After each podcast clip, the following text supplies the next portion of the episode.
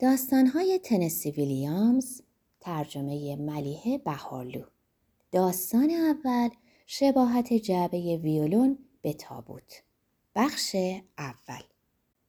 خواهرم پیش از من به اون سرزمین تفاوتهای اسرارآمیز سفر کرد. همونجا که بچه ها بزرگ میشن. چون نسبت به من این برتری رو داشت که دو سال بزرگتر بود و دخترها هم زودتر به بلوغ می‌رسن. گرچه هنوز در یک خونه زندگی می کردیم به نظر می رسید در تمام مدتی که جلوی چشم ما بود به سفر درازی رفته بود.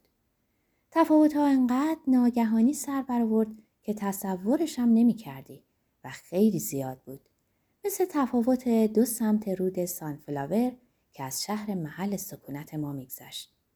در یک سمت رود سرزمین بکری بود که انگار درختای سرو عظیمش در سکوت مشغول مراسم بزرگ داشتی در کنار رودخونه بودند و زمین رنگ پریده و محوی به اسم دوباین که زمانی مزرعه بود و حالا خالی بود. مزرعی که به نظر می رسید با خشونت نامحسوسی ویران شده بود. خشونتی بیرحمتر از شعله های آتش. پشت این پرده تاریک تا جایی که دیده می‌شد مزارع پهناور پنبه بود. اما در طرف دیگه ای رود خیابونا مراکز تجاری، پیاده روها و خونه های مردم بودند. دو دنیای متفاوت که تنها با یک نهر باری که مایل به زرد از هم جدا شده بودند.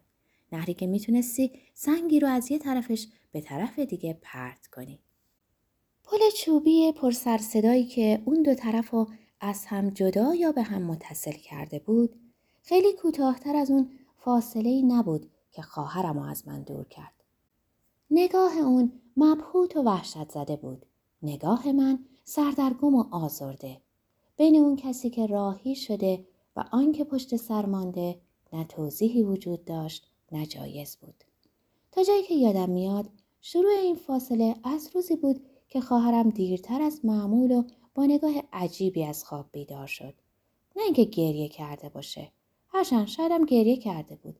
ولی انگار با شگفتی هولناک یا دردناکی مواجه شده بود و دیدم که رفتار مادر و مادر بزرگم هم باهاش تغییر کرده و همونقدر عجیب و غریب شده. اونو برای صبونه تا میز آشپزخونه همراهی کردن.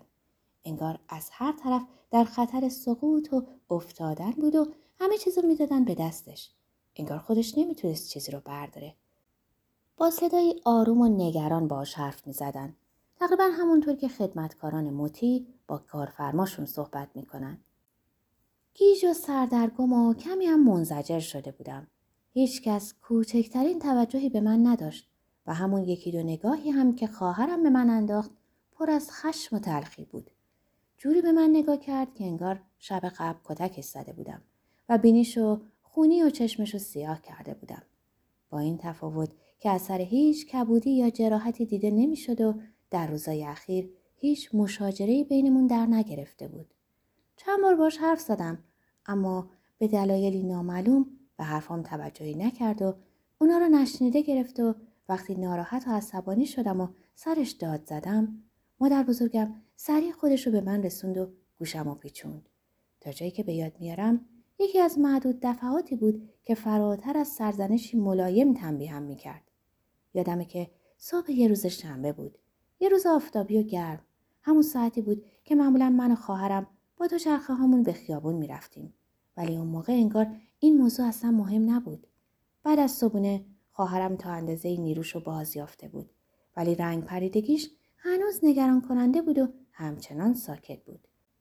بعد مادر و مادر بزرگم اونو تا اتاق پذیرایی همراهی و تشویقش کردن پشت پیانو بشینه. آروم و ناله کنان با مادر بزرگم حرف می‌زد. مادر بزرگ صندلی پیانو رو با دقت و وسواس زیادی براش تنظیم کرد و بالش کوچکی روی اون گذاشت و حتی دفتر نوت رو براش ورق زد. انگار خودش نمی‌تونست صفحه مورد نظرش رو پیدا کنه. روی قطعه سادهی به نام چنگ بادی کار می‌کرد و همچنان که قطعه رو می‌زد مادر بزرگم کنارش نشسته بود و با صدایی که به سختی شنیده می‌شد گام ها رو میشمرد و هر چند وقت یه بار دستش رو دراز و مچای خواهرم رو لمس می‌کرد تا بهش یادآوری کنه که اونا رو به شکل قوس نگه داره. مادرم در طبقه بالا شروع کرد به آواز خوندن برای خودش. کاری که فقط وقتی انجام می‌داد که پدرم تازه با اجناس جدیدش به سفر درازی رفته بود و احتمال نداشت که به این زودیا برگرده. پدر بزرگم هم که از صبح زود بیدار بود در اتاق مطالعه برای خودش موعظه ای رو زیر لب زمزمه می کرد. همه چیز آرام و صلحآمیز بود به جز چهره خواهرم. نمی‌دونستم برم بیرون یا همونجا بمونم. کمی تو اتاق پذیرایی این طرف اون طرف رفتم و در نهایت به مادر بزرگ گفتم چرا تمرینش رو نمی‌ذاره برای بعد؟ ناگهان خواهرم با گریه از جاش پرید و به طرف اتاقش در طبقه بالا دوید. انگار حرف خیلی بدی زده باشم. چه مشکلی داشت؟ مادر بزرگم گفت خواهرت امروز حالش خوب نیست. اینو با ملایمت ولی در عین حال جدی گفت. بعد پشت سر خواهرم به طبقه بالا رفت و من اونجا رها کرد. در اون اتاق پذیرایی ملالاور تنها رها شده بودم. این فکر که برم و تنهایی دوچرخه سواری کنم خوشحالم نکرد. چون اغلب وقتی تنها می‌رفتم گیر پسرای خشن شهر میافتادم که بچه کشیش صدام می‌کردن و از اینکه از من سوالهای زشت و وقیح بکنن و انقدر خجالت زدم کنن که حالت تهوع پیدا کنم لذت عجیبی می بردن. به این ترتیب دوره جدایی شروع شد که اصلا نمی‌تونستم درکش کنم. از اون زمان به بعد اختلاف بینمون واضح تر از پیش ادامه یافت. به نظر می رسید مادر و مادر بزرگم موافق این اختلاف بودند و دست به یکی کرده بودند تا به اون دامن بزنند. قبلا هرگز نگران این همه وابستگی من به خواهرم نبودند ولی حالا مدام میپرسیدن که چرا با بچه های دیگه دوست نمیشم.